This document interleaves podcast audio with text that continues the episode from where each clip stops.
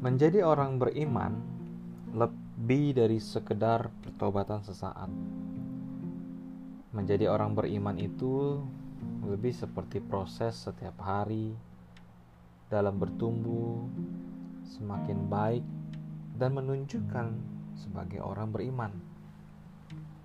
Jalani saja hari demi hari. Hari ini pada dasarnya adalah hari besok yang pernah kamu takutkan kemarin. Allah tidak pernah berkata bahwa perjalanan hidup kita akan mudah, tetapi Dia berkata bahwa akhirnya akan berharga.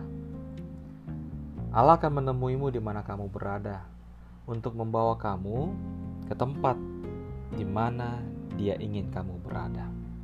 Oleh sebab itu, nikmati perjalanan imanmu